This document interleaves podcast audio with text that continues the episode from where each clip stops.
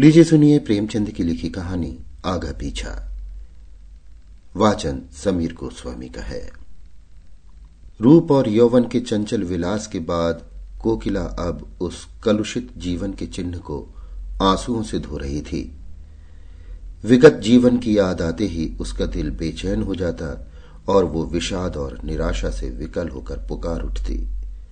हाय, मैंने संसार में जन्म ही क्यों लिया? उसने दान और व्रत से उन कालिमाओं को धोने का प्रयत्न किया और जीवन के बसंत की सारी विभूति इस निष्फल प्रयास में लुटा दी। पर यह जागृति क्या किसी महात्मा का वरदान या किसी अनुष्ठान का फल था? नहीं। ये उस नवजात शिशु के प्रथम दर्शन का प्रसाद था, जिसके जन्म ने आज पंद्रह साल से उसकी सूनी गोद को प्रदीप्त कर दिया था। शिशु का मुख देखते ही उसके नीले होठों पर एक क्षीण करुण उदास मुस्कुराहट झलक गई। पर केवल एक क्षण के लिए।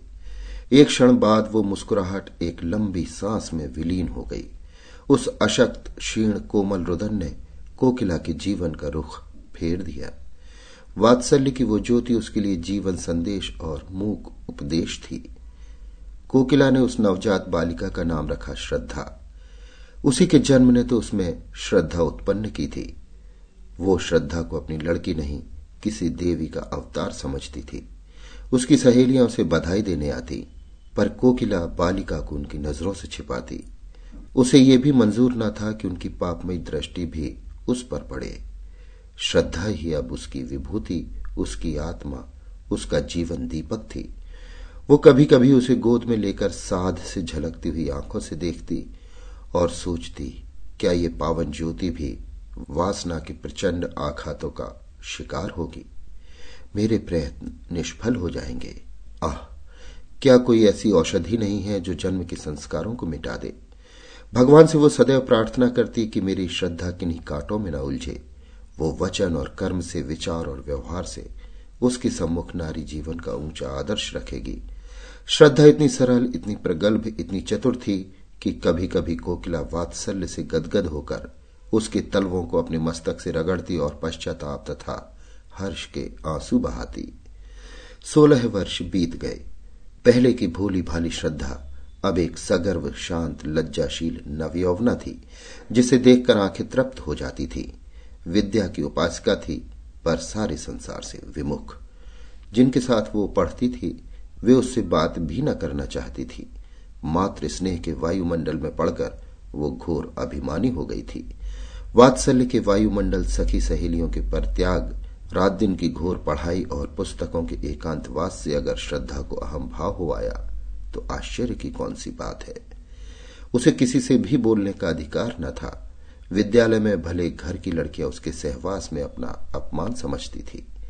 रास्ते में लोग उंगली उठाकर कहते, कोकिला रंडी की लड़की है। उसका सिर झुक जाता। कपोल क्षण भर के लिए लाल होकर दूसरे ही क्षण फिर चूने की तरह सफ़ेद हो जाते। श्रद्धा को एकांत से प्रेम था। विवाह को ईश्वरीय कोप समझती थी। यदि कोकिला ने कभी उसकी बात चला दी तो उसके माथे पर बल पड़ जाते। चमकते हुए लाल चेहरे पर कालिमा छा जाती। आँखों से झरझर आँसू बहने लगते। कोकिला चुप हो जाती। दोनों के जीवन आदर्शों में विरोध था। कोकिला समाज के देवता की पुजारिन श्रद्धा को समाज से, ईश्वर से और मनुष्य से घृणा। यदि संसार में उसे कोई प्यारी वस्तु थी तो वो थी उसकी पुस्तकें। श्रद्धा उन्हीं विद्वानों के संसर्ग में अपना जीवन व्यतीत करती, जहाँ ऊंच नीच का भेद नहीं जात पात का स्थान नहीं, सबके अधिकार समान है। श्रद्धा की पूर्ण प्रकृति का परिचय महाकवि रहीम के एक दोहे के पद से मिल जाता है। प्रेम सहित मरिबो भलो, जो विष दे बुलाए। अगर कोई सप्रेम बुलाकर उसे विष दे देता तो वो नत जानू हो, अपने मस्तक से लगा लेती। किंतु अनादर से दिए हुए अमृत की भी उसकी नज़रों में कोई हकीकत न थी। एक दिन कोकिला ने आँखों में आँसू भरकर श्रद्धा से कहा, क्यों मन्नी, सच बताना, तुझे ये लज्जा तो लगती ही होगी कि मैं क्यों इसकी बेटी हुई? यदि तू किसी ऊँचे कुल में पैदा हुई होती तो क्या तब भी तेरे दिल में ऐसे विचार आते? तू मन ही मन मुझे ज़रूर कोसती होगी। श्रद्धा माँ का मुँह देखने लगी। माता से इतनी श्रद्धा कभी उसके दिल में पैदा नहीं हुई थी। कांपते स्वर में बोली, अम्मा जी, आप मुझसे ऐसा प्रश्न क्यों करती हैं? क्या मैंने कभी आपका अपमान किया है? कोकिला ने गदगद होकर कहा, नहीं बेटी, उस परम दयालु भगवान से यही प्रार्थना है कि तुम्हारी जैसी सुशील लड़की सबको दे। पर कभी कभी ये विचार आता है कि तू अवश्य ही मेरी बेटी होकर पछताती होगी। श्रद्धा ने धीर कंठ से कहा, अम्मा, आपकी ये भावना निर्मूल है। मैं आपसे सच कहती हूँ। मुझे जितनी श्रद्धा और भक्ति आपके प्रति है, उतनी किसी के प्रति नहीं। आपकी बेटी कहलाना मेरे लिए लज्जा की बात नहीं, गौरव की बात है। मनुष्य परिस्थितियों का दास है। आप जिस वायुमंडल में पली, उसका असर तो पड़ना ही था, किंतु पाप के दल दल में फंसकर फिर निकल आना अवश्य गौरव की बात है। बहाव की ओर से नाव खेले जाना तो बहुत सरल है, किंतु जो नाविक बहाव के प्रतिकूल खेले जाता है, वही सच्चा नाविक है। कोकिला ने मुस्कुराते हुए पूछा तो फिर विवाह के नाम से क्यों छिड़ती है? श्रद्धा ने आँखें नीची करके उत्तर दिया, बिना विवाह के जीवन व्यतीत नहीं हो सकता। मैं कुआरी ही रहकर जीवन बिताना चाहती हूँ। विद्यालय से निकलकर कॉलेज में प्रवेश करूँगी और दो तीन वर्ष बाद हम दोनों स्वतंत्र रूप से रह सकती हैं। डॉक्टर बन सकती हूँ, वकालत कर सकती हूँ। औरतों के लिए सब मार्ग खुल गए हैं। कोकिला ने डरते डरते पूछा, क्यों? क्या तुम्हारे हृदय में कोई दूसरी इच्छा नहीं होती? किसी से प्रेम करने की अभिलाषा तेरे मन में नहीं पैदा होती? श्रद्धा ने लंबी सांस लेकर कहा, अम्मा जी प्रेम विहीन संसार में कौन है? प्रेम मानव जीवन का श्रेष्ठ अंग है। यदि ईश्वर की ईश्वरता कहीं देखने में आती है तो वो केवल प्रेम में। जब कोई ऐसा व्यक्ति मिलेगा, जो मुझे फरने में अपनी मानहानि न समझेगा तो मैं तन, मन, धन से उसकी पूजा करूँगी। पर किसके सामने हाथ पसार कर प्रेम की भिक्षा मांगू? यदि किसी ने सुधर के क्षणिक आवेश में विवाह कर भी लिया तो मैं प्रसन्न ना हो सकूँगी। इससे तो कहीं अच्छा है कि मैं विवाह का विचार ही छोड़ दूँ। इन्हीं दिनों महिला मंडल का एक उत्सव हुआ। कॉलेज के रसिक विद्यार्थी काफ़ी संख्या में सम्मिलित हुए। हॉल में तिल भर भी जगह न थी। श्रद्धा भी आकर स्त्रियों की सबसे अंत की पंक्ति में खड़ी हो गई। उसे ये सब स्वांग मालूम होता था। आज प्रथम ही बार वो ऐसी सभा में सम्मिलित हुई थी। सभा की कार्यवाही शुरू हुई। प्रधान महोदय की वक्रतता के पश्चात प्रस्ताव पेश होने लगे और उनके समर्थन के लिए वक्रताएँ होने लगीं। किंतु महिलाएँ उनकी वक्रताएँ भूल गईं या उन पर सभा का ऐसा रोप छा गया कि उनकी वक्रता शक्ति लोप हो गई। वे कुछ टूटे फूटे जुमले बोलकर बैठने लगी। सभा का रंग बिगड़ने लगा। कई लेडियाँ बड़ी शान से प्लेटफॉर्म पर आईं, किंतु दो तीन शब्दों से अधिक न बोल सकी। नवयुवकों को मज़ाक उड़ाने का अवसर मिला। कह कहे पड़ने लगे, तालियाँ बजने लगी। श्रद्धा उनकी ये दुर्जनता देखकर तिलमिला उठी। उसका अंग प्रत्यंग फड़कने लगा। प्लेटफॉर्म पर जाकर वो कुछ इस शान से बोली कि सभा पर आतंक छा गया। कोलाहल शांत हो गया। लोग टकटकी बांधकर उसे देखने लगे। श्रद्धा स्वर्गीय बाला की भांति धारावाहिक रूप में बोल रही थी। उसके प्रत्येक शब्द में नवीनता, सजीवता और दृढ़ता प्रतीत होती थी। उसके नवयौवन की सुरभि भी चारों ओर फैलकर सभा मंडप को आवाक कर रही थी। सभा समाप्त हुई। लोग टीका टिप्पणी करने लगे। एक ने पूछा, ये स्त्री कौन थी भाई? दूसरे ने उत्तर दिया, उसी कोकला रंडी की लड़की। तीसरे व्यक्ति ने कहा, तभी ये आवाज़ और सफ़ाई है, तभी तो जादू है। जादू है जनाब, मुजस्सिम जादू। क्यों ना हो? माँ भी तो सितम ढाती थी। जब से उसने अपना पेशा छोड़ा, शहर बेजान हो गया। अब मालूम होता है कि ये अपनी माँ की जगह लेगी। इस पर एक खद्दरधारी काला नवयुवक बोला, क्या खूब कदरदानी फरमाई है जनाब ने। वाह! उसी व्यक्ति ने उत्तर दिया आपको बुरा क्यों लगा? क्या कुछ साठ घाट तो नहीं है? काले नवयुवक ने तेज होकर कहा, आपको ऐसी बातें मुँह से निकालती लज्जा भी नहीं आती? दूसरे व्यक्ति ने कहा, लज्जा की कौन सी बात है जनाब? वैश्या की लड़की अगर वैश्या हो तो आश्चर्य की क्या बात है? नवयुवक ने घृणापूर्ण स्वर में कहा, ठीक होगा आप जैसे बुद्धिमान व्यक्तियों की समझ में। जिस रमणी के मुख से ऐसे विचार निकल सकते हैं, वो देवी है। रूप को बेचने वाली नहीं। श्रद्धा उसी समय सभा से जा रही थी। ये अंतिम शब्द उसके कानों में पड़ गए। वो विस्मित और पुलकित होकर वहीं ठिठक गई। काली नवयुवक की ओर कृतज्ञतापूर्ण दृष्टि से निहारा और फिर बड़ी तेज़ी से आगे बढ़ गई। लेकिन रास्ते भर उसके कानों में उन्हीं शब्दों की प्रतिध्वनि गूंजती रही। अब तक श्रद्धा की प्रशंसा करने वाली, उसे उत्साहित करने वाली केवल उसी की माँ कोकिला थी। और चारों ओर वही उपेक्षा थी, वही तिरस्कार। आज एक अपरिचित, काले किंतु गौर हृदय वाले, खद्दरधारी नवयुवक व्यक्ति के मुख का चित्र बराबर उसकी आँखों के सामने नाच रहा था। मन में प्रश्न उठा, वो कौन है? क्या फिर कभी उसके दर्शन होंगे? कॉलेज जाते समय श्रद्धा उस नवयुवक को खोई हुई आँखों से खोजती। घर पर रोज चिक की आड़ से रास्ते के आते जाते लोगों को देखती। लेकिन वो नवयुवक नज़र न आता। कुछ दिनों बाद महिला मंडल की दूसरी सभा का विज्ञापन निकला। अभी सभा होने को चार दिन बाकी थे। वो चारों दिन श्रद्धा ने अपना भाषण तैयार करने में बिताए। एक एक शब्द की खोज में घंटों सिर मारती एक एक वाक्य को बार बार पढ़ती बड़े बड़े नेताओं की स्पीचें पढ़ती और उसी तरह लिखने की कोशिश करती। जब सारी स्पीच पूरी हो गई तो श्रद्धा अपने कमरे में जाकर कुर्सियों और मेजों को संबोधित करके ज़ोर ज़ोर से पढ़ने लगी।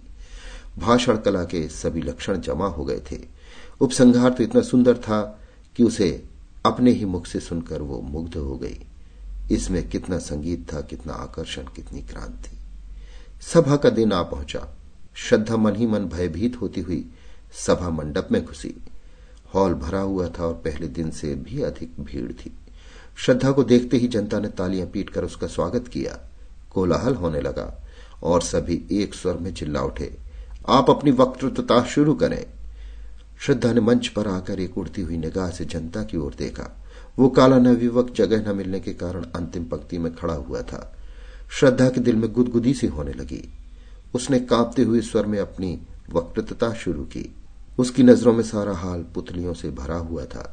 अगर कोई जीवित मनुष्य था तो वही सबसे पीछे खड़ा हुआ काला नवयुवक उसका मुख उसी की ओर था। वो उसी से अपने भाषण की दाद मांग रही थी। हीरा परखने की आशा जौहरी से ही की जाती है। आधा घंटे तक श्रद्धा के मुख से फूलों की वर्षा होती रही। लोगों को बहुत कम ऐसी वक्तृत्वता सुनने को मिली थी। श्रद्धा जब सभा समाप्त होने पर घर चली तो देखा, वही काला नवयुवक उसके पीछे तेज़ी से चला आ रहा है। श्रद्धा को यह मालूम था कि लोगों ने उसका भाषण बहुत पसंद किया है, लेकिन इस नवयुवक की राय सुनने का अवसर उसे नहीं मिला था। उसने अपनी चाल धीमी कर दी। दूसरे ही क्षण वो नवयुवक उसके पास पहुँच गया। दोनों कई कदम चुपचाप चलते रहे। अंत में नवयुवक ने झिझकते हुए कहा, आज तो आपने कमाल कर दिया। श्रद्धा ने प्रफुल्लता के रेत को दबाते हुए कहा, धन्यवाद, ये आपकी कृपा है। नवयुवक ने कहा, मैं किस लायक हूँ? मैं ही नहीं, सारी सभा सिर धुन रही थी। श्रद्धा, क्या आपका शुभ स्थान यही है? नवयुवक जी हाँ यहाँ मैं एमए में पढ़ रहा हूँ। यह ऊंच नीच का भूत न जाने कब तक हमारे सिर पर सवार रहेगा। अभाग्य से मैं भी उन लोगों में हूँ, जिन्हें संसार नीच समझता है। मैं जाति का चमार हूँ। मेरे पिता स्कूल के इंस्पेक्टर के यहाँ अर्दली थे। उनकी सिफारिश से स्कूल में भर्ती हो गया। तब से भाग्य से लड़ता भिड़ता चला आ रहा हूँ। पहले तो स्कूल के मास्टर मुझे छूते ही न थे। वो हालत तो अब नहीं रही, किंतु लड़के अब भी मुझसे खिंचे रहते हैं। श्रद्धा। मैं तो कुलीनता को जन्म से नहीं, धर्म से मानती हूँ। नवयुवक ये तो आपकी वक्रता ही से सिद्ध हो गया है, और इसी से आपसे बातें करने का साहस भी हुआ। नहीं तो कहा आप और कहा मैं? श्रद्धा ने अपनी आँखें नीची करके कहा, शायद आपको मेरा हाल मालूम नहीं। नवयुवक बहुत अच्छी तरह से मालूम है। यदि आप अपनी माताजी के दर्शन करवा सकें तो आपका बड़ा आभारी होऊँगा। वो आपसे मिलकर बड़ी प्रसन्न होंगी। शुभ नाम। मुझे भगत राम कहते हैं। ये परिचय धीरे धीरे स्थिर और दृढ़ होता गया। मैत्री प्रगाढ़ होती गई।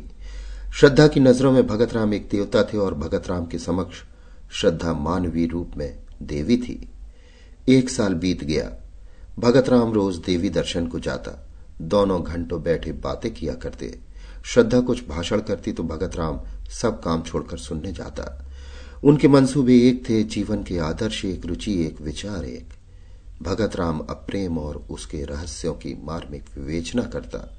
उसकी बातों में रस और अलंकार का कभी इतना संयोग न हुआ था।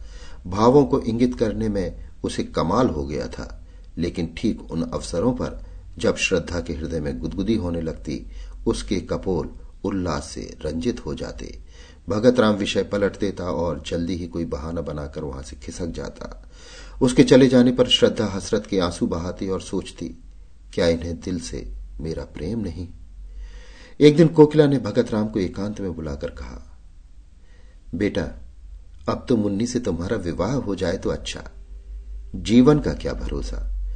कहीं मर जाऊँ तो ये साध मन ही में रह जाए। भगत राम ने सिर हिलाकर कहा अम्मा, जरा इस परीक्षा में पास हो जाने दो।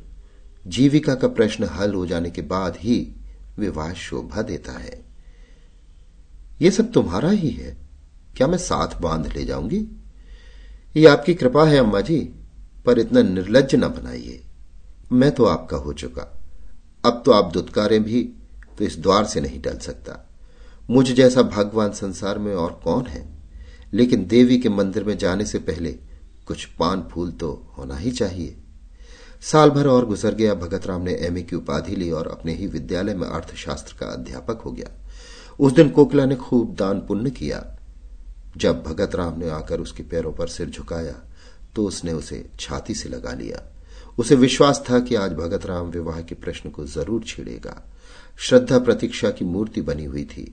उसका एक एक अंग मानो सौ सौ तार होकर प्रतिध्वनित हो रहा था। दिल पर एक नशा छाया हुआ था। पाँव ज़मीन पर न पड़ते थे। भगत राम को देखते ही माँ से बोली, अम्मा, अब हमको एक हल्की सी मोटर ले दीजिएगा।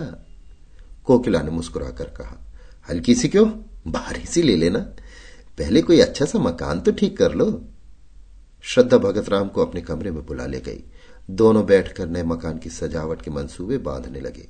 पर्दे, फर्श, तस्वीरें सबकी व्यवस्था की गई। श्रद्धा ने कहा रुपए भी अम्मा जी से ले लेंगे। भगत राम बोला, उनसे रुपए लेते मुझे शर्म आएगी। श्रद्धा ने मुस्कुराकर कहा, आखिर मेरे दहेज के रुपए तो देंगी? दोनों घंटे भर बातें करते रहे। मगर वो मार्मिक शब्द, जिसे सुनने के लिए श्रद्धा का मन आतुर हो रहा था, आज भी भगत राम के मुँह से न निकला और वो विदा हो गया। उसके जाने पर कोकिला ने डरते डरते पूछा, आज क्या बातें हुई? श्रद्धा ने उसका आशय समझकर कहा अगर मैं ऐसी भारी हो रही तो कुएँ में क्यों नहीं डालती थी? ये कहते कहते उसके धैर्य की दीवार टूट गई। वो आवेश और वेदना जो भीतर ही भीतर अब तक टीस रही थी, निकल पड़ी। वो फूट फूट कर रोने लगी। कोकला ने झुंझलाकर कहा, जब कुछ बातचीत ही नहीं करना है तो रोज आते ही क्यों है? कोई ऐसा घराना भी तो नहीं है, और न ऐसे धन्ना सेठ ही है। श्रद्धा ने आँखें पहुंचकर कहा, अम्मा जी, मेरे सामने उन्हें कुछ न कहिए। उनके दिल में जो कुछ है वो मैं जानती हूँ। वो मुँह से चाहे कुछ ना कहे, मगर दिल से कह चुके, और मैं चाहे कानों से कुछ सुनू ना सुनू, पर दिल से सब कुछ सुन चुकी। कोकिला ने श्रद्धा से कुछ भी ना कहा, लेकिन दूसरे दिन भगत राम से बोली, अब किस विचार में हो बेटा?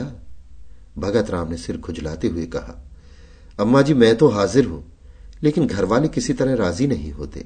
जरा फुर्सत मिले तो घर जाकर राज़ी कर लो। माँ बाप को नाराज़ करना भी तो अच्छा नहीं। कोकिला कुछ जवाब न दे सकी। भगत राम के माँ बाप शहर से दूर रहते थे। यही एक उनका लड़का था। उनकी सारी उमंगे उसी के विवाह पर अवलंबित थी। उन्होंने कई बार उसकी शादी तय की, पर भगत राम बार बार यही कहकर निकल जाता कि जब तक नौकर न हो जाऊँगा, विवाह न करूँगा। अब वो नौकर हो गया था, इसलिए दोनों माघ के एक ठंडे प्रातःकाल में लदे फदे भगत राम के मकान पर आ पहुँचे। भगत राम ने दौड़कर उनकी पद धूली ली और कुशल आदि पूछने के बाद कहा, आप लोगों ने इस जाड़े पाले में क्यों तकलीफ़ की? मुझे बुला लिया होता। चौधरी ने अपनी पत्नी की ओर देखकर कहा, सुनती हो बच्चा की अम्मा, जब बुलाते हैं तो कहते हैं कि इम्तहान है, ये है, वो है। जब आ गए हैं तो कहता है, बुलाया क्यों नहीं? तुम्हारा विवाह ठीक हो गया है। अब एक महीने की छुट्टी लेकर हमारे साथ चलना होगा, इसलिए दोनों आए हैं। चौधरायन हमने कहा कि बिना गए काम नहीं चलेगा तो आज ही दरखास्त दे दो। लड़की बड़ी सुंदर, पढ़ी लिखी, अच्छे कुल की है। भगत राम ने लजाते हुए कहा, मेरा विवाह तो यहीं एक जगह लगा हुआ है। अगर आप राज़ी हो तो कर लो। चौधरी, इस शहर में हमारी बिरादरी का कौन है? क्यों बच्चा की अम्मा? चौधराय, यहाँ हमारी बिरादरी का तो कोई नहीं है। भगत राम माँ बेटी हैं, घर में रुपया भी है। लड़की ऐसी ही है कि तुम लोग देखकर खुश हो जाओगे। मुफ़्त में शादी हो जाएगी। चौधरी, क्या लड़की का बाप मर गया है? उसका क्या नाम है? कहाँ का रहने वाला है? कुल मर्जात कैसा है? जब तक ये सारी बातें मालूम ना हो जाए, तब तक ब्याह कैसे हो सकता है? क्यों बच्चा की अम्मा? चौधरायन हाँ, बिना इन बातों का पता लगाए कैसे हो सकता है? भगत राम ने कोई जवाब नहीं दिया। चौधरी, यह किस मोहल्ले में रहती है माँ बेटी? सारा शहर हमारा छाना पड़ा है। हम यहाँ कोई बीस साल रहे होंगे। क्यों बच्चा की अम्मा? चौधरायन बीस साल से ज़्यादा रहे हैं। भगत राम, उनका घर नखास पर है। चौधरी, नखास से किस तरफ़? भगत राम, नखास की सामने वाली गली में पहला मकान उन्हीं का है। सड़क से दिखाई देता है। चौधरी, पहला मकान तो कोकिला रंडी का है, गुलाबी रंग से पुता हुआ है ना? भगत राम ने झेपते हुए कहा, जी हाँ, वही मकान है। चौधरी तो उसमें कोकिला रंडी नहीं रहती क्या? भगत राम, रहती क्यों नहीं? माँ बेटी दोनों ही तो रहती हैं। चौधरी तो क्या कोकिला रंडी की लड़की से ब्याह करना चाहते हो? नाक कटवाने पर लगे हो क्या? बरादरी में तो कोई पानी पिएगा नहीं। चौधराइन लूका लगा दूँगी मुँह में राण के। रूप रंग देख के लुभा गए क्या? भगत राम, मैं तो इसे अपना भाग्य समझता हूँ कि वो अपनी लड़की की शादी मेरे साथ करने को राज़ी हैं। अगर वो चाहे तो किसी बड़े से बड़े रईस के घर में शादी कर सकती हैं। चौधरी, रईस उससे ब्याह न करेगा, रख लेगा। तो मैं भगवान समाई दे तो एक नहीं, चार रखो। मर्दों के लिए कौन रोक है? लेकिन जो ब्याह के लिए कहो तो ब्याह वही है जो बिरादरी में हो। चौधरायन बहुत पढ़ने से आदमी बोरा जाता है। चौधरी, हम तो गवार आदमी है, पर समझ में नहीं आता कि तुम्हारी ये नीयत कैसे हुई। रंडी की बेटी चाहे इन्नर की परी हो तो भी रंडी की बेटी है। हम तुम्हारा विवाह वहाँ ना होने देंगे। अगर तुमने विवाह किया तो हम दोनों तुम्हारे ऊपर जान दे देंगे। इतना अच्छी तरह से समझ लेना। क्यों बच्चा की अम्मा? चौधरायन, ब्याह कर लेंगे जैसे हँसी ठट्ठा है। झाड़ू मार के भगा दूँगी राण को। अपनी बेटी अपने घर में रखे? भगत राम, अगर आप लोगों की आज्ञा नहीं है तो मैं विवाह नहीं करूँगा, मगर मैं किसी दूसरी औरत से भी विवाह न करूँगा। चौधरायन, हाँ, तुम कुआरे रहो, ये हमें मंजूर है। पतुरिया के घर में ब्याह न करेंगे। भगत राम ने अब की झुंझलाकर कहा, आप उसे बार बार पतुरिया क्यों कहती है? किसी जमाने में उसका ये पेशा रहा होगा। आज दिन वो जितने आचार विचार से रहती है, शायद ही कोई और रहती हो। ऐसा पवित्र आचरण तो मैंने आज तक देखा ही नहीं। भगत राम का सारा यत्न विफल हो गया। चौधरायन ने ऐसी जिद पकड़ी कि जौ भर अपनी जगह से न टली। रात को जब भगत राम अपने प्रेम मंदिर में पहुँचा तो उसका चेहरा उतरा हुआ था। एक एक अंग से निराशा टपक रही थी। श्रद्धा रास्ता देखती हुई घबरा रही थी कि आज इतनी रात तक आए क्यों नहीं? उन्हें क्या मालूम कि मेरे दिल की क्या हालत हो रही है? यार दोस्तों से छुट्टी मिलेगी? तो भूलकर इधर आ भी जाएँगे। कोकिला ने कहा, मैं तो तुझसे कह चुकी कि उनका अब वो मिजाज नहीं रहा। फिर भी तो तू नहीं मानती? आखिर इस टालम टोल की कोई हद भी है? श्रद्धा ने दुखित होकर कहा अम्बा जी, मैं आपसे हज़ार बार विनय कर चुकी हूँ कि चाहे लौकिक रूप में कुमारी ही क्यों ना रहूँ, लेकिन हृदय से उनकी व्याहता हो चुकी। अगर ऐसा आदमी विश्वास करने के काबिल नहीं है तो फिर नहीं जानती कि किस पर विश्वास किया जा सकता है। इसी समय भगत राम निराशा की मूर्ति बने हुए कमरे के भीतर आए। दोनों स्त्रियों ने उनकी ओर देखा। कोकिला की आँखों में शिकायत थी और श्रद्धा की आँखों में वेदना। कोकिला की आँखें कह रही थी, ये क्या तुम्हारे रंग ढंग है? श्रद्धा की आँखें कह रही थी, इतनी निर्दयता। भगत राम ने धीमे, वेदनापूर्ण स्वर में कहा, आप लोगों को आज बहुत देर तक मेरी राह देखनी पड़ी, मगर मैं मजबूर था। घर से अम्मा और दादा आए हुए हैं। उन्हीं से बातें कर रहा था। कोकिला बोली, घर पर तो सब कुशल है ना? भगत राम ने सिर झुकाए हुए कहा, जी हाँ, सब कुशल है। मेरे विवाह का मसला पेश था। पुराने ख्याल के आदमी हैं, किसी तरह भी राज़ी नहीं होते। कोकिला का मुख तमतमा उठा, बोली, हाँ, क्यों राज़ी होंगे? हम लोग उनसे भी नीच है ना। लेकिन जब तुम उनकी इच्छा के दास थे तो तुम्हें उनसे पूछ कर यहाँ आना चाहिए था। इस तरह हमारा अपमान करके तुम्हें क्या मिला? यदि मुझे मालूम होता कि तुम अपनी माँ बाप के इतने गुलाम हो तो ये नौबत ही काहे को आती? श्रद्धा ने देखा कि भगत राम की आँखों से आँसू गिर रहे हैं। विनीत भाव से बोली, अम्मा जी माँ बाप की मर्ज़ी का गुलाम होना कोई पाप नहीं। अगर मैं आपकी उपेक्षा करूँ तो क्या आपको दुख ना होगा? यही हाल उन लोगों का भी तो होगा। श्रद्धा ये कहती हुई अपने कमरे की ओर चली और इशारे से भगत राम को भी बुलाया। कमरे में बैठकर दोनों कई मिनट तक पृथ्वी की ओर ताकते रहे। किसी में भी साहस न था कि उस सन्नाटे को तोड़े। अंत में भगत राम ने पुरुषोचित वीरता से काम लिया और कहा, श्रद्धा इस समय मेरे हृदय के भीतर तुमुल युद्ध हो रहा है। मैं शब्दों में अपनी दशा बयान नहीं कर सकता। जी चाहता है कि विष खाकर जान दे दूँ। तुमसे अलग रहकर जीवित नहीं रह सकता, केवल तड़प सकता हूँ। मैंने न जाने उनकी कितनी खुशामद की, कितना रोया, कितना गिड़गिड़ाया। लेकिन दोनों अपनी बातों पर अड़े रहे। बार बार यही कहते रहे कि अगर ब्याह होगा तो हम दोनों तुम पर अपनी जान दे देंगे। उन्हें मेरी मौत मंजूर है, लेकिन तुम मेरे हृदय की रानी बनो, ये मंजूर नहीं। श्रद्धा ने सांत्वना देते हुए कहा, प्यारे, मुझसे उनका घृणा करना उचित है। पढ़े लिखे आदमियों में ही ऐसे कितने निकलेंगे? इसमें उनका कोई दोष नहीं। मैं सवेरे उनके दर्शन करने जाऊँगी। शायद मुझे देखकर उनका दिल पिघल जाए। मैं हर तरह से उनकी सेवा करूँगी, उनकी धोतियाँ धोऊँगी उनके पैर दाबा करूँगी। मैं वो सब करूँगी जो उनकी मनचाही बहू करती। इसमें लज्जा की कौन सी बात है? उनके तलवे सहलाऊँगी, भजन गाकर सुनाऊँगी। मुझे बहुत से देहाती गीत आते हैं। अम्मा जी के सिर के सफ़ेद बाल चुनूँगी। मैं दया नहीं चाहती। मैं तो प्रेम की चेरी हूँ। तुम्हारे लिए मैं सब कुछ करूँगी। सब कुछ। भगत राम को ऐसा मालूम हुआ, मानो उसकी आँखों की ज्योति बढ़ गई है। अथवा शरीर में कोई दूसरी ज्योतिर्मय आत्मा आ गई है। उसके हृदय का सारा अनुराग, सारा विश्वास, सारी भक्ति आँखों से उमड़कर श्रद्धा के पैरों की ओर जाती हुई मालूम हुई।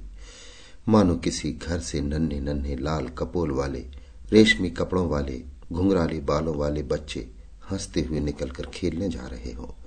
चौधरी और चौधराइन को शहर आए हुए दो सप्ताह बीत गए। वे रोज जाने के लिए कमर कसते, लेकिन फिर रह जाते। श्रद्धा उन्हें जाने न देती। सवेरे जब उनकी आँखें खुलती तो श्रद्धा उनके लिए स्नान के लिए पानी तपाती हुई होती। चौधरी को अपना हुक्का भरा हुआ मिलता। वे लोग ज्यों ही नहाकर उठते, श्रद्धा उनकी धोती छाटने लगती। दोनों उसकी सेवा और अविरत परिश्रम देखकर दंग रह जाते। ऐसी सुंदर, ऐसी मृदुभाषणी, ऐसी हसमुख और चतुर रमणी चौधरी ने इंस्पेक्टर साहब के घर में भी न देखी थी। चौधरी को वो देवी मालूम होती और चौधराइन को लक्ष्मी। दोनों श्रद्धा की सेवा और टहल व प्रेम पर आश्चर्य करते थे। किंतु तो भी कलंक और बिरादरी का प्रश्न उनके मुँह पर मुहर लगाए हुए था। पंद्रहवें दिन जब श्रद्धा दस बजे रात को अपने घर चली गई तो चौधरी ने चौधरायन से कहा, लड़की तो साक्षात लक्ष्मी है, चौधरायन। जब मेरी धोती छांटने लगती है तो मैं मारी लाज के कट जाती हूँ। हमारी तरह तो इसकी लौंडी होगी। चौधरी, फिर क्या सलाह देती हो? अपनी बिरादरी में तो ऐसी सुघर लड़की मिलने को नहीं। चौधराइन राम का नाम लेकर ब्याह करो, बहुत होगा, रोटी पड़ जाएगी। पाँच बीसी में तो रोटी होती है, कौन छप्पन टके लगते हैं? पहले हमें शंका होती थी कि पतुरिया की लड़की न जाने कैसी हो, कैसी ना हो, पर अब सारी शंका मिट गई। चौधरी, जब बातें करती है तो मालूम होता है मुँह से फूल झड़ते हैं। चौधरायन मैं तो उसकी माँ को बखानती हूँ जिसकी कोख में ऐसी लक्ष्मी जन्मी। चौधरी, कल चलो कोकला से मिलकर सब ठीक ठाक कराए। चौधरायन मुझे तो उसके घर जाते शर्म लगती है। वो रानी बनी बैठी होगी, मैं तो उसकी लौंडी मालूम होंगी। चौधरी तो फिर पाउडर मंगाकर मुँह में पोत लो कोरी हो जाओगी। इंस्पेक्टर साहब की मेम भी तो रोज पाउडर लगाती थी। रंग तो सांवला था, पर जब पाउडर लगा लेती तो मुँह चमकने लगता था। चौधरायन हँसी करोगे तो गाली दूँगी, हाँ। काली चमड़ी पर कोई रंग चढ़ता है जो पाउडर चढ़ जाएगा? तुम तो सचमुच उसके चौकीदार से लगोगे। चौधरी तो कल मुँह अंधेरे चल दे। अगर कहीं श्रद्धा आ गई तो फिर गला ना छोड़ेगी। बच्चा से कह देंगे कि पंडित से शायद मिति सब ठीक कर लो। फिर हंसकर कहा, उन्हें तो आप ही जल्दी होगी। चौधरायन भी पुराने दिन याद करके मुस्कुराने लगी। चौधरी और चौधरायन का मत पाकर कोकिला विवाह का आयोजन करने लगी। कपड़े बनवाए जाने लगे, बर्तनों की दुकानें छानी जाने लगी और गहनों के लिए सुनार के पास ऑर्डर जाने लगे। लेकिन ना मालूम क्यों भगत राम के मुख पर प्रसन्नता का चिन्ह तक न था?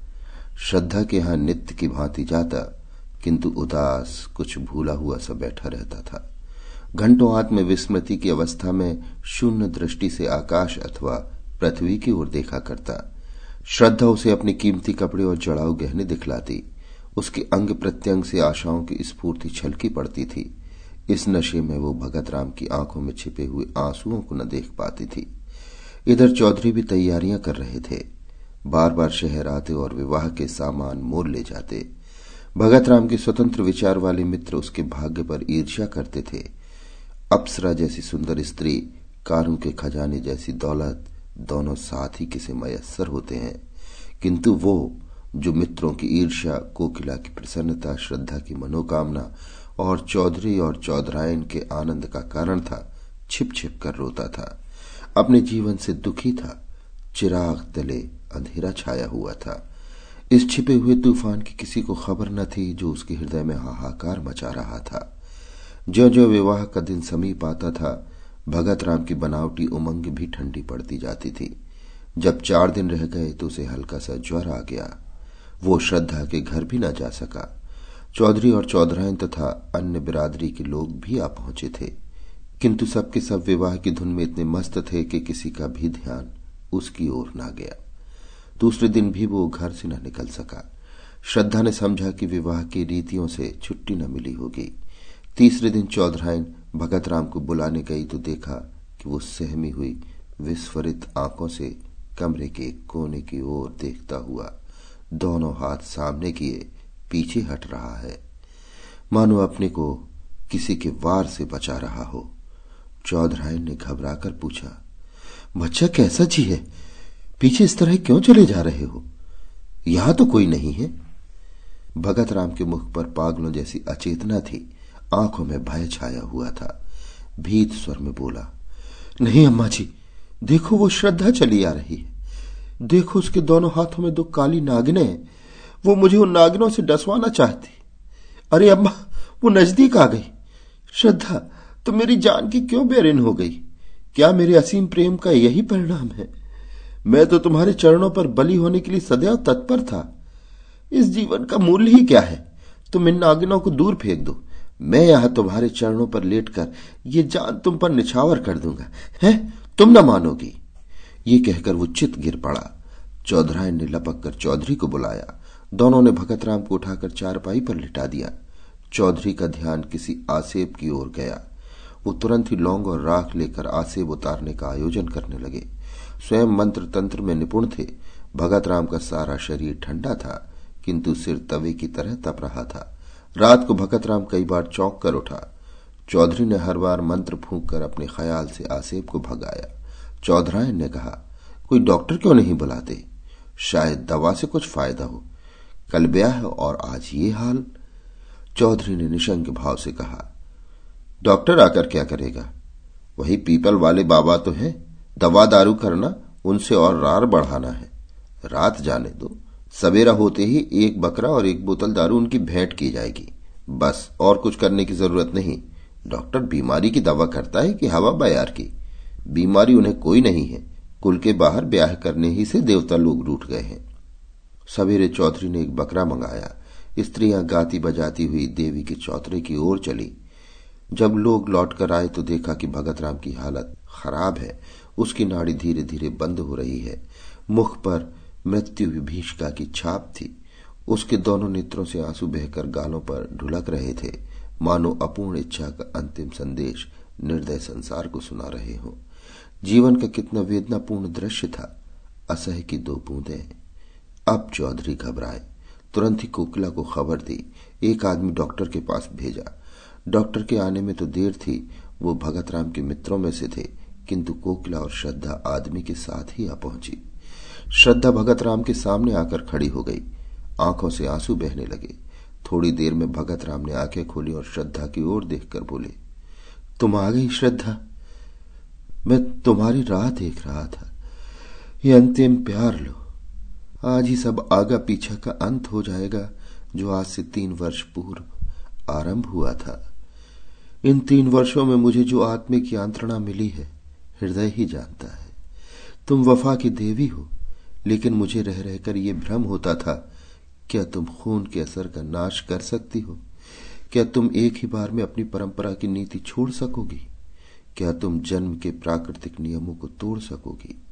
इन भ्रमपूर्ण विचारों के लिए शोक न करना। मैं तुम्हारे योग्य न था। किसी प्रकार भी और कभी भी तुम्हारे जैसा महान हृदय न बन सका। हाँ इस भ्रम के वश में पड़कर संसार से मैं अपनी इच्छाएँ बिना पूर्ण किए ही जा रहा हूँ। तुम्हारे अगाध, निष्कपट, निर्मल प्रेम की स्मृति सदैव ही मेरे साथ रहेगी। किंतु हाय, अफसोस कहते कहते भगत राम की आँखें फिर बंद हो गईं। श्रद्धा के मुख पर गाढ़ी लालिमा दौड़ गई। उसके आँसू सूख गए। झुकी हुई गर्दन तन गई। माथे पर बल पड़ गए। आँखों में आत्म अभिमान की झलक आ गई। वो क्षण भर वहाँ खड़ी रही और दूसरे ही क्षण नीचे आकर अपनी गाड़ी में बैठ गई। कोकिला उसके पीछे पीछे दौड़ी आई और बोली, बेटी, ये क्रोध करने का अवसर नहीं है। लोग अपने दिल में क्या कहेंगे? उनकी दशा बराबर बिगड़ती ही जाती है। तुम्हारे रहने से बुढ़ों को ढांढस बंधा रहेगा। श्रद्धा ने कुछ उत्तर न दिया। कोचवान से कहा, घर चलो। कहकर कोकिला भी गाड़ी में बैठ गई। असह शीत पड़ रही थी। आकाश में काले बादल छाए हुए थे। शीतल वायु चल रही थी। माघ के अंतिम दिवस थे। वृक्ष पेड़ पौधे भी शीत से अकड़े हुए थे। दिन के आठ बज गए थे। अभी तक लोग रजाई के भीतर मुँह लपेटे हुए थे। लेकिन श्रद्धा का शरीर पसीने से भीगा हुआ था। ऐसा मालूम होता था कि सूर्य की सारी उष्णता उसके शरीर की रगों में घुस गई है। उसके होठ सूख गए थे। प्यास से नहीं, आंतरिक धधकती हुई अग्नि की लपटों से। उसका एक एक अंग उस अग्नि की भीषण आँच से जल रहा था। उसके मुख से बार बार जलती हुई गर्म सांस निकल रही थी। मानो किसी चूल्हे की लपट हो। घर पहुँचते पहुँचते उसका फूल सा मुख मलिन हो गया। होठ पीले पड़ गए। जैसे किसी काले सांप ने डस लिया हो। कोकिला बार बार अश्रुपूर्ण नेत्रों से उसकी ओर ताकती थी, पर क्या कहे और क्या कहकर समझाए। घर पहुंचकर श्रद्धा अपने ऊपर के कमरे की ओर चली, किंतु उसमें इतनी शक्ति न थी कि सीढ़ियाँ चढ़ सके। रस्सी को मजबूती से पकड़ती हुई किसी तरह अपने कमरे में पहुँची। हाय, आधा ही घंटे पूर्व यहाँ की एक एक वस्तु पर प्रसन्नता, आह्लाद, आशाओं की छाप लगी हुई थी। पर अब सबकी सब सिर धुनती हुई मालूम होती थी। बड़े बड़े संदूकों में जोड़े सजाए हुए रखे थे। उन्हें देखकर श्रद्धा के हृदय में हुक उठी और वो गिर पड़ी। जैसे विहार करता हुआ और कुलाचे भरता हुआ हिरन तीर लग जाने से गिर पड़ता है। अचानक उसकी दृष्टि उस चित्र पर जा पड़ी, जो आज तीन वर्ष से उसके जीवन का आधार हो रही थी। उस चित्र को उसने कितनी बार चूमा था, कितनी बार गले लगाया था, कितनी बार हृदय से चिपका लिया था। वे सारी बातें एक एक करके याद आ रही थी, लेकिन उनके याद करने का भी अधिकार उसे न था। हृदय के भीतर एक दर्द उठा, जो पहले से कहीं अधिक प्राणांतकारी था, जो पहले से अधिक तूफ़ान के समान भयंकर था। हाय, उस मरने वाले के दिल को उसने कितनी यंत्रणा पहुंचाई। भगत राम के अविश्वास का ये जवाब, ये प्रत्युत्तर कितना रोमांचकारी और हृदय विदारक था। हाय, वो कैसे ऐसी निठुर हो गई? उसका प्यार उसकी नज़रों के सामने दम तोड़ रहा था। उसके लिए, उसकी सांत्वना के लिए एक शब्द भी मुँह से ना निकला। यही तो खून का असर है। इसके अतिरिक्त और हो ही क्या सकता था? आज पहली बार श्रद्धा को कोकिला की बेटी होने का पछतावा हुआ। वो इतनी स्वार्थरत, इतनी हृदयहीन है, आज ही उसे मालूम हुआ। वो त्याग, वो सेवा, वो चादर्श जिस पर उसे घमंड था, ढहकर श्रद्धा के सामने गिर पड़ा। वो अपनी ही दृष्टि में अपने को हे समझने लगी। उस स्वर्गीय प्रेम का ऐसा नैराश्यपूर्ण उत्तर वैश्या की पुत्री के अतिरिक्त और कौन दे सकता है? श्रद्धा उसी समय कमरे से बाहर निकलकर वायु वेग से सीढ़ियाँ उतरती हुई नीचे पहुँची और भगत राम के मकान की ओर दौड़ी। वो आखिरी बार उससे गले मिलना चाहती थी, अंतिम बार उसके दर्शन करना चाहती थी। वो अनंत प्रेम के कठिन बंधनों को निभाएगी और अंतिम श्वास तक उसी की ही बनकर रहेगी। रास्ते में कोई सवारी न मिली, श्रद्धा थकी जा रही थी। सिर से पाँव तक पसीने से नहाई हुई थी। न मालूम कितनी बार वो ठोकर खाकर गिरी और फिर उठकर दौड़ने लगी। उसके घुटनों से रक्त निकल रहा था। साड़ी कई जगह से फट गई थी, मगर उस वक्त अपने तन बदन की सुध तक न थी। उसका एक एक रोआ शहर कंठो होकर ईश्वर से प्रार्थना कर रहा था कि उस प्रातः काल के दीपक की लौ थोड़ी देर और बची रहे। उनके मुँह से एक बार श्रद्धा का शब्द सुनने के लिए उसकी अंतरात्मा कितनी व्याकुल हो रही थी। केवल यही एक शब्द सुनकर फिर उसकी कोई भी इच्छा अपूर्ण न रह जाएगी। उसकी सारी आशाएँ सफल हो जाएँगी, सारी साध पूर्ण हो जाएगी। श्रद्धा को देखते ही चौधरायन ने उसका हाथ पकड़ लिया और रोती हुई बोली, बेटी, तुम कहाँ चली गई थी? दो बार तुम्हारा नाम लेकर पुकार चुके हैं। श्रद्धा को ऐसा मालूम हुआ मानो उसका कलेजा फटा जा रहा है। उसकी आँखें पथरा गईं। उसे ऐसा मालूम होने लगा कि वो अगाध अथाय समुद्र की भंवर में पड़ गई है। उसने कमरे में जाते ही भगत राम के ठंडे पैरों पर सिर रख दिया और उसे आँखों के गर्म पानी से धोकर गर्म करने का उपाय करने लगी। यही उसकी सारी आशा और कुछ अरमानों की समाधि थी। भगत राम ने आँखें खोलकर कहा, क्या तुम हो श्रद्धा? मैं जानता था कि तुम आओगे। इसीलिए अभी तक प्राण अवशेष थे। जरा मेरे हृदय पर अपना सिर रख दो। हाँ, मुझे अब विश्वास हो गया है कि तुमने मुझे क्षमा कर दिया है। जी डूब रहा है। तुमसे कुछ मांगना चाहता हूँ, पर किस मुँह से मांगू? जब जीते जी ना मांग सका तो अब क्या है? हमारी अंतिम घड़ियाँ किसी अपूर्ण साध को अपने हिय के भीतर छिपाए हुए होती हैं। मृत्यु पहले हमारी सारी ईर्ष्या, सारा भेदभाव, सारा द्वेष नष्ट करती है। जिनकी सूरत से हमें घृणा होती है उनसे फिर वही पुराना सौहार्द, पुरानी मैत्री करने के लिए, उनको गले लगाने के लिए हम उत्सुक हो जाते हैं। जो कुछ कर सकते थे और ना कर सके, उसी की एक साध रह जाती है। भगत राम ने उखड़े हुए विषाद पूर्ण स्वर में अपने प्रेम की पुनरावृत्ति श्रद्धा के सामने की। उस स्वर्गीय निधि को पाकर वो प्रसन्न हो सकता था, उसका उपयोग कर सकता था, किंतु हाय, आज वो जा रहा है, अपूर्ण साधों की स्मृति लिए हुए। हाय रे अभागिन साध श्रद्धा भगत राम के वक्ष स्थल पर झुकी हुई रो रही थी। भगत राम ने सिर उठाकर उसके मुरझाए हुए आंसुओं से धोए हुए स्वच्छ कपोलों को चूम लिया। मरती हुई साध की वो अंतिम हँसी थी। भगत राम ने अवरुद्ध कंठ से कहा यह हमारा और तुम्हारा विवाह है, श्रद्धा। ये मेरी अंतिम भेंट है। ये कहते हुए उसकी आँखें हमेशा के लिए बंद हो गई। साध भी मरकर गिर पड़ी। श्रद्धा की आँखें रोते रोते लाल हो रही थी। उसे ऐसा मालूम हुआ, मानो भगत राम उसके सामने प्रेमालिंगन का संकेत करते हुए मुस्कुरा रहे हैं। वो अपनी दशा, काल, स्थान सब भूल गई। जख्मी सिपाही अपनी जीत का समाचार पाकर अपना दर्द, अपनी पीड़ा भूल जाता है। क्षण भर के लिए मौत भी है हो जाती है। श्रद्धा का भी यही हाल हुआ। वो भी अपना जीवन प्रेम की निठुर वेदी पर उत्सर्ग करने के लिए तैयार हो गई, जिस पर लैला और मजनू शीरी और फरहाद नहीं, हज़ारों ने अपनी बलि चढ़ा दी। उसने चुंबन का उत्तर देते हुए कहा, प्यारे, मैं तुम्हारी हूँ और सदा तुम्हारी ही रहूँगी। अभी आप सुन रहे थे प्रेमचंद की लिखी कहानी आगा पीछा। वाचन समीर गोस्वामी का था। With the new iPhone SE for less than 100 bucks at Metro, you rule. It's the most affordable iPhone on the number one brand in prepaid. So whether you're studying online or FaceTiming. Hey, Mom. Hi, dear. The iPhone SE has all you need. Switch to Metro and get the iPhone SE for $99.99 after rebate redemption and six months of service with AutoPay. Metro by T-Mobile. Rule your day. Limit one per account slash household. Requires port and ID validation. Not valid for numbers currently on the T-Mobile network or active on Metro in past 90 days. Restrictions apply. See store for details.